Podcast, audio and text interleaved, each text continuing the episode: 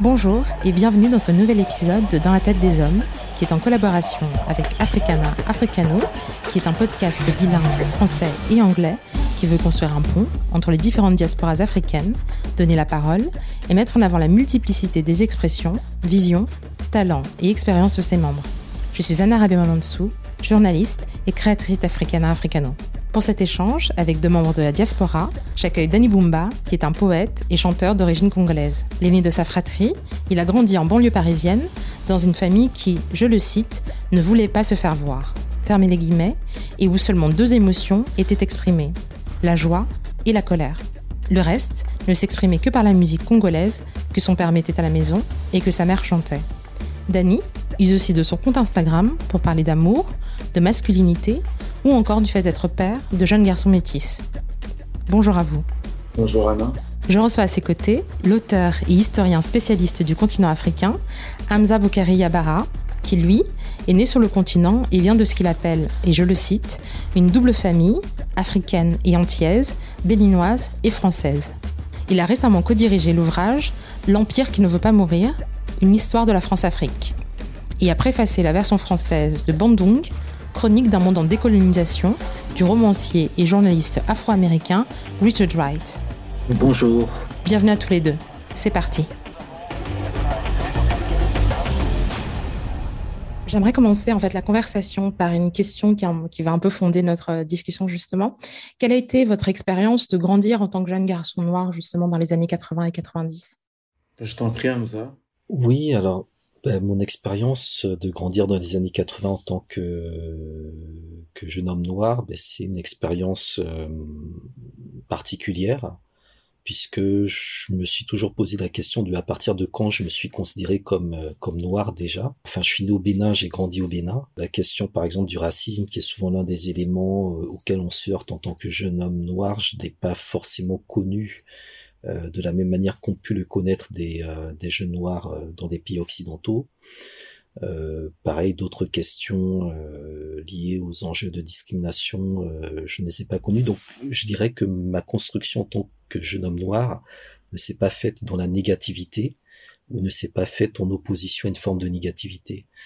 Et donc, du coup, c'est plutôt une construction relativement, relativement sereine, relativement équilibrée, et euh, plutôt, euh, je dirais plutôt satisfaisante. Je pense que je me suis bien construit en tant que jeune homme noir dans les années 80, qui sont aussi euh, une décennie, qui est aussi une décennie dans laquelle euh, sont apparues des, des, figures de référence, notamment dans le milieu du hip-hop, même dans le milieu du sport, donc les, les basketteurs noirs américains, tout ça, c'était aussi un peu des modèles de, de réussite et de succès.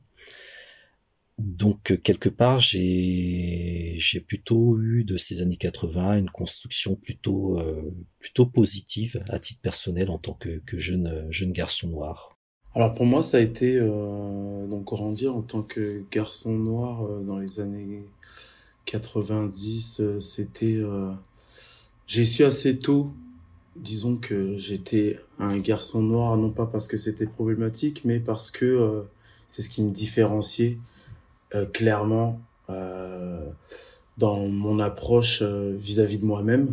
ma première expérience assez frappante, voire traumatisante, en tant que jeune homme noir à 13 ans avec la police qui clairement à 13 ans moi à ce moment juste jusque là je me considérais comme un, petit gars un petit enfant presque et euh, ce, ce, c'était cette altercation, enfin cette altercation, non, ce contrôle par la police euh, qui s'est fait avec plein d'insultes à caractère raciste m'a fait savoir clairement que le d'être un garçon noir était euh, était euh, était euh, ma condition, était une condition dans laquelle je vivais, être un garçon noir et pas simplement être un petit garçon. Ça n'a pas été euh, ça pas été négatif pour moi de de me savoir garçon noir mais ça a été quand même une question qui m'a qui me trottait beaucoup dans la tête, ce qui a d'ailleurs euh, euh alimenté euh, mes premiers textes, mes premières chansons. Donc euh, j'ai mes premières mes, premières chansons, je les ai écrites donc à 14 ans à peu près. Et, euh, et je, je, je, je, retombais dessus il y a pas, pas si longtemps que ça. Et je me suis rendu compte que je, je parlais déjà... Euh, J'avais déjà des propos très durs, très lourds pour un jeune homme de, de 14 ans Euh, donc ça n'a pas été, ça a pas été, je l'ai pas vécu. Euh, c'est pas quelque chose que j'ai vécu comme étant un problème, euh, mais c'est clairement quelque chose qui me qui me posait des questions parce qu'il y avait pas tant, la représentation n'était pas aussi euh, n'était pas aussi évidente qu'aujourd'hui, par exemple. Ce qui fait que quand on avait ces, quand j'avais ces questions-là, j'avais, je savais pas forcément vers qui et où me tourner pour pouvoir avoir des réponses qui me rassureraient ou qui me qui me donnerait tout simplement des réponses euh, de manière à me sentir confiant avec euh, mon identité de garçon noir. Quoi. Ça n'a pas été un problème, mais ça n'a pas été non plus évident. Justement, vous avez tous les deux commencé euh, à évoquer un peu justement ma, ma question d'après, mais peut-être plus largement, quelles influences justement ce contexte qui était différent pour l'un et l'autre a-t-il eu sur votre construction justement? Moi, dans mon cas, en fait, j'ai grandi toujours entouré d'une majorité d'hommes d'hommes noirs euh, que ce soit mon, mon, grand frère, euh, mon père qui était là, euh, dans mon entourage, donc j'ai toujours eu ces, ces modèles-là à disposition. Euh, je me suis très tôt intéressé à l'histoire de l'Afrique, à l'histoire du panafricanisme, donc des figures comme Malcolm X, comme Stokely Carmichael ont été très vite aussi des, des, des éléments de modèle. Donc pour moi, les années 80, c'est des 80-90, c'est des années de, revendication dans euh, lesquelles des, figures masculines noires sont des figures euh, progressistes, sont des figures révolutionnaires. Euh, Thomas Sankara, l'un de mes plus anciens souvenirs, c'est apprendre la mort de Thomas Sankara quand j'avais 6 ans. Je savais pas qui c'était, mais je savais que c'était un choc pour tout un continent africain. Euh, donc j'ai toujours eu autour de moi des, modèles. En tout cas, j'ai eu suffisamment tôt dans ma jeunesse, dans mon enfance, suffisamment de modèles pour ne pas être en manque quand je suis arrivé au stade de, de l'adolescence. Et je pense que c'est quelque chose qui est fondamental euh, parce que quelque part j'étais déjà immunisé euh, par rapport à euh, des risques de perdition, des risques de, de, de, perte de confiance en moi, donc tout ça, quelque part, je ne l'ai pas connu parce que très tôt, j'ai eu cet entourage euh, autour de moi, puis j'ai eu ce contexte des années 80-90 où il y avait déjà vraiment des revendications euh, dans les différents milieux culturels, artistiques, militants, politiques, euh, sur lesquels j'ai pu m'appuyer et sur lesquels j'ai pu, euh, je dirais, euh, arriver à savoir qu'est-ce que j'allais faire moi plus tard euh, lorsque je serai en capacité de me, de me diriger moi-même dans cet environnement et quel environnement moi-même je souhaiterais construire euh, dans les années, euh, dans les années 2000, 2010, où, où là je me suis lancé, j'ai créé mon propre univers militant en tant que, que jeune homme noir. Moi j'ai eu la chance pour le coup d'avoir très tôt l'amour de la musique, donc euh, l'amour de l'art de manière assez générale. Donc ce qui fait que je me suis intéressé à, à beaucoup d'artistes, dont certains, euh, dont certaines personnalités aussi euh, plus politiques, artistes, artistes pardon, Kamza a cité là, comme Malcolm X par exemple, Thomas Thomas Sankara. Du coup, j'ai pu euh, j'ai pu euh, aller chercher via ces personnages là euh, une force que je trouvais pas forcément auprès des hommes noirs que j'avais autour de moi, qui qui étaient par exemple mon père ou mes frères ou certains de mes frères. Euh, pourquoi non? Pas parce qu'ils voulaient pas me donner cette force-là, mais parce que euh, j'ai grandi dans un quartier pop euh, dans le 92, ensuite dans le enfin au départ dans le 93, ensuite dans le 92. Donc on vivait un peu dans une, euh, il y avait différentes communautés, ce qui fait qu'ils pouvaient avoir très facilement aussi le discours de on est tous ensemble, avec, lequel je suis pas forcément contre, mais euh, je suis pas du tout contre même, mais mais dans lequel je ne me retrouve, je ne trouvais pas forcément euh, non plus mon, mon, mon, identité propre. Donc, ce qui fait que euh, dans, à travers l'art, à travers les artistes, à travers des personnages euh, noirs, j'ai pu euh, créer un peu, euh, trouver ma voix, trouver le discours que je voulais défendre, à savoir euh, I'm black and proud, je suis noir et fier. Donc j'ai pu, à travers ces personnages-là, trouver euh, le, le, la, teneur de mon propos. Et ça, ça m'a, ça m'a, ça m'a, euh, comme j'aime bien dire, Dieu merci l'art, ça m'a beaucoup, beaucoup forgé, beaucoup aidé à, à, bah, à trouver ma voie dans, dans cette société, à savoir qu'effectivement, euh, euh, euh, en tant qu'homme noir, euh, j'étais, enfin, j'avais le, j'avais le droit d'exister à part entière et euh, et euh, j'avais le droit de dire, de le dire aussi du coup, et sans avoir à me cacher, sans avoir, sans avoir à, à laisser la place à laquelle j'avais le droit de, de prétendre quoi. Dany, dans une autre interview, vous évoquez avoir grandi en banlieue justement avec des parents très aimants, mais qui étaient dans une telle volonté d'intégration qu'ils ont préféré se taire sur certaines choses. Quel signal ou quels signaux cette culture justement du, silence a donné aux jeunes garçons que vous étiez et, comment cela a affecté votre construction? La première fois où je me rends compte qu'il y a, y y un problème entre ce que moi je vis en tant que garçon noir dans cette société et du soutien que je peux attendre de mes parents, c'est c'est donc avec euh, ce contrôle que j'ai que j'ai j'ai eu par la police quand j'ai 13 ans. Donc ils m'insultent de, plein de noms plein de mots assez violents euh, qui font notamment référence à euh, à ma au fait que je sois noir. Donc euh, cette, cette agression par la police je l'ai je c'est passé quand j'avais 13 ans. J'en parle pour la première fois à mon père quand j'ai 30 ans.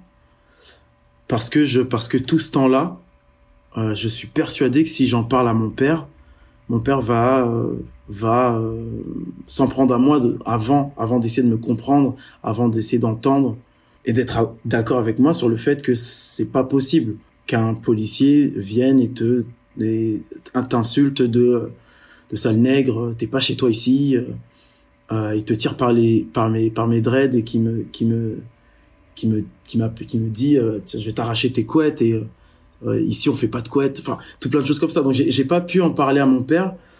Et c'est c'est donc vraiment à 13 ans, c'est bon disons plus vers 15 ans, 14-15 ans que je réalise qu'effectivement il y a un problème, il y a une scission euh, entre entre mon père et moi à ce moment-là qui fait que euh, du fait que je puisse pas lui, lui, lui, faire part de ce poids que je porte seul, de, de, de ça, je vais chercher, je vais tout de suite chercher d'autres paires, d'autres euh, d'autres points d'accroche pour pouvoir pouvoir tenir parce que finalement c'est c'est très très lourd, c'est très très dur de devoir vivre ça seul.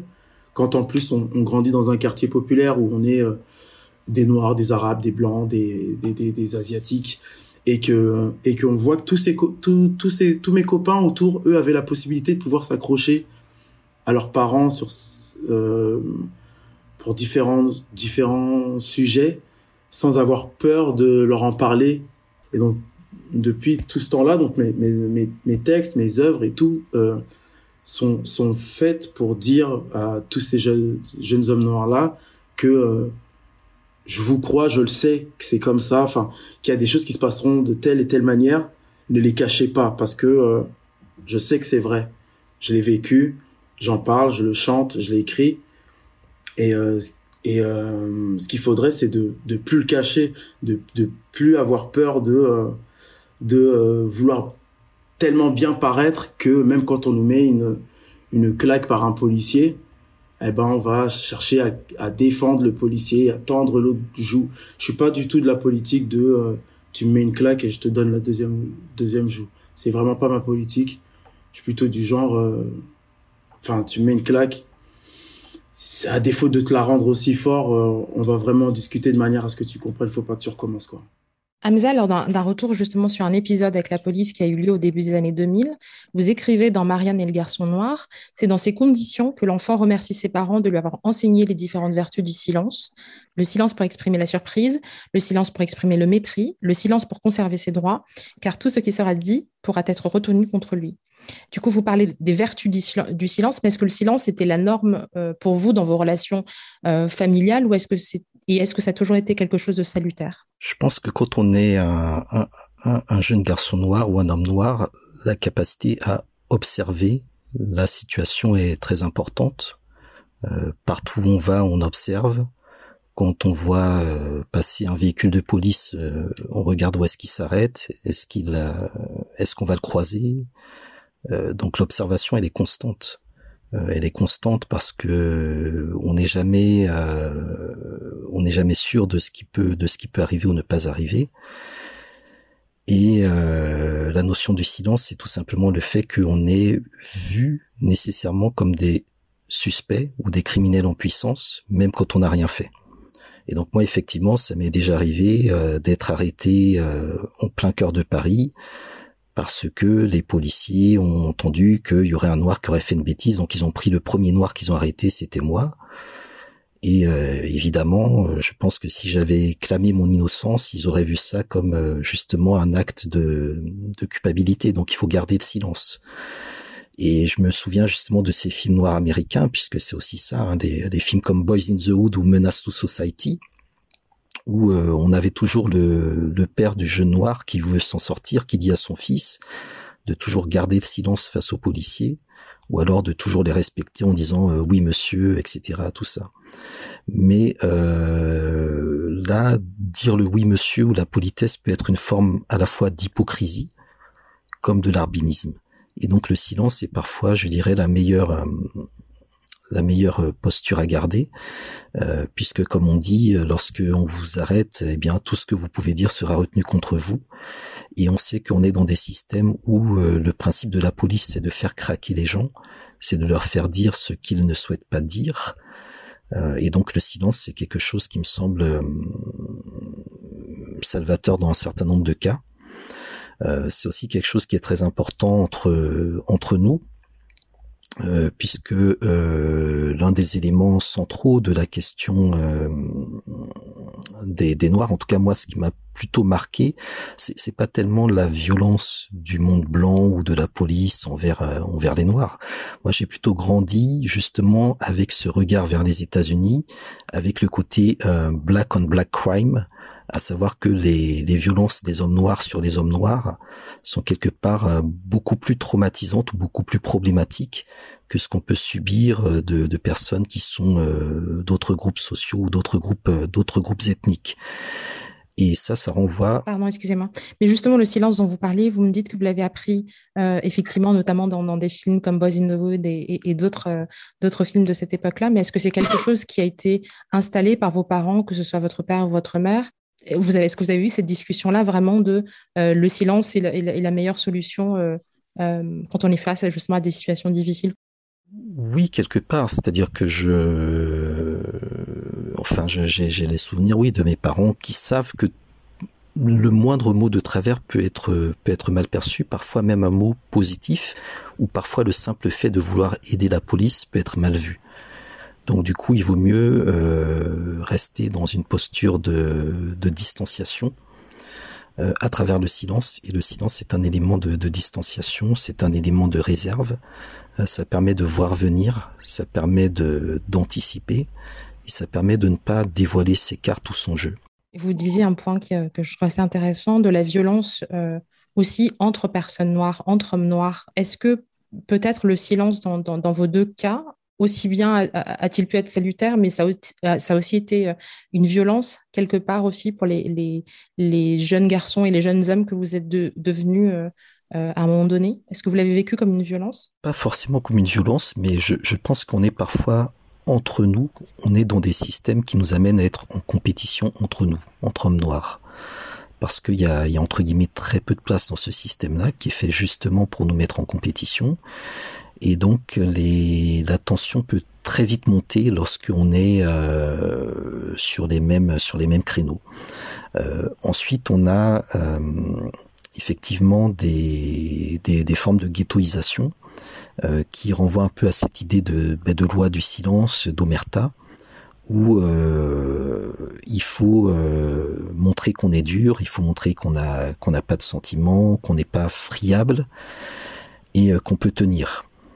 Et donc forcément, il y a une dimension qui est euh, qui est très forte d'un point de vue psychologique, et c'est sans doute dans ces euh, dans ces approches que se développe tout ce qu'on va appeler euh, sous le terme de masculinité toxique, c'est-à-dire la manière dont le fait de ne pas pouvoir exprimer ce qu'on a à dire, de peur du regard des autres ou de peur justement de d'être différent, pour toutes sortes de raisons, pour toutes sortes de d'appartenance ou d'identité, euh, qui peut être euh, aussi des, le fait d'être un intellectuel, le fait de lire, etc. Alors qu'on est dans un milieu où euh, c'est pas forcément vu de la même manière, ben, nous amène peut-être aussi à nous auto-censurer. Et donc l'autocensure est une forme de violence en soi. Et c'est pour ça que la, la question des, des, artistes, la question des sportifs, la question des militants politiques, euh, la question de clamer son identité ou de clamer ses, ses objectifs est quelque chose de, de, de, très important. Et du coup, ça permet d'avoir des lignes euh, des lignes différentes sur cette question de la de la réhabilitation de la parole noire, de la parole de l'homme noir dans des espaces où sa parole est généralement caricaturée ou euh, ou tout simplement censurée. Je suis tout d'accord avec euh, ce que vient de dire Hamza. C'est vrai que la violence n'est pas forcément une violence frontale euh, liée à une compétition ou autre, mais c'est vrai que le fait de devoir exposer, euh, de, de, devoir exposer certaines blessures qu'on aurait intérieurement, c'est pas forcément simple pour tout le monde. Je me vois être rejeté plusieurs fois parce que euh, je parle, je parlerai d'un sentiment qui ne serait pas un sentiment de de force ou de d'virilité ou de ça serait plutôt enfin des de quelque chose d'assez euh, des sentiments très euh, disons des sentiments tabous les sentiments tabous ceux, ceux, dont, ceux dont on veut pas parler et ça peut être parfois très violent parce que ces personnes qui vous diront vous êtes faible sont des personnes en qui, sur qui vous comptez pour pouvoir vous écouter en fait. Donc ça peut être un ami, euh, ça peut être un frère, ça peut être euh, ça peut être euh, parfois un, un, un père qui euh, qui va t'envoyer comme ça, vas-y arrête tes, tes, tes problèmes de tes problèmes de t'es pas une fille, reste sois solide. C'est la fin de la première partie de cet échange. Nous vous donnons rendez-vous dans 15 jours pour la deuxième partie de la conversation avec l'artiste Danny Bumba et l'historien Hamza Boukari Abara. Si vous ne connaissez pas Dans la tête des hommes, vous pouvez écouter nos épisodes sur les Abatanga Mucho, qui s'élèvent contre les violences domestiques au Burundi, sur la communauté gay au Sénégal, sur les mineurs traumatisés au Lesotho ou encore sur les héros déchus de Guinée. À la production, moi-même, Anna Rabemanantsu, à Paris, Martha Rodriguez Martinez et Naira Davlachian sont basés à Lyon, et Mampeya Dio à Nairobi au Kenya. Le thème musical est de Gabriel Dalmasso et Studio Ochenta. Retrouvez dans la tête des hommes une série originale et un podcast d'Euronews, également sur notre site internet fr.euronews.com pour découvrir des critiques d'opinion, des vidéos et des articles sur le sujet. Si vous avez aimé cet échange, vous pouvez écouter sur Ecast, Apple ou encore Spotify d'autres entretiens que j'ai réalisés pour Africana Africano avec entre autres Kedia Blakegrove qui a créé la web-série Léa de Led Pluma, l'artiste sud-africain Sakile Sibekulu. Vous pouvez suivre Africana Africano sur at Africana Africano Pod sur Instagram et Facebook. Suivez-nous également sur at euronewsfr sur Twitter et sur at euronews.tv sur Instagram. Notre podcast est disponible sur Castbox, Spotify, Apple et sur toutes les plateformes préférées. N'hésitez pas à nous dire si vous avez aimé cet épisode en nous laissant un commentaire, 5 étoiles ou un petit cœur. Partagez avec nous vos propres histoires sur la façon dont vous avez changé et avez remis en question votre vision de ce que signifie être un homme en utilisant le hashtag dans la tête des hommes. Si vous êtes anglophone, ce podcast existe également en anglais avec des invités différents et une autre conversation. Ça s'appelle Cry Like a Boy.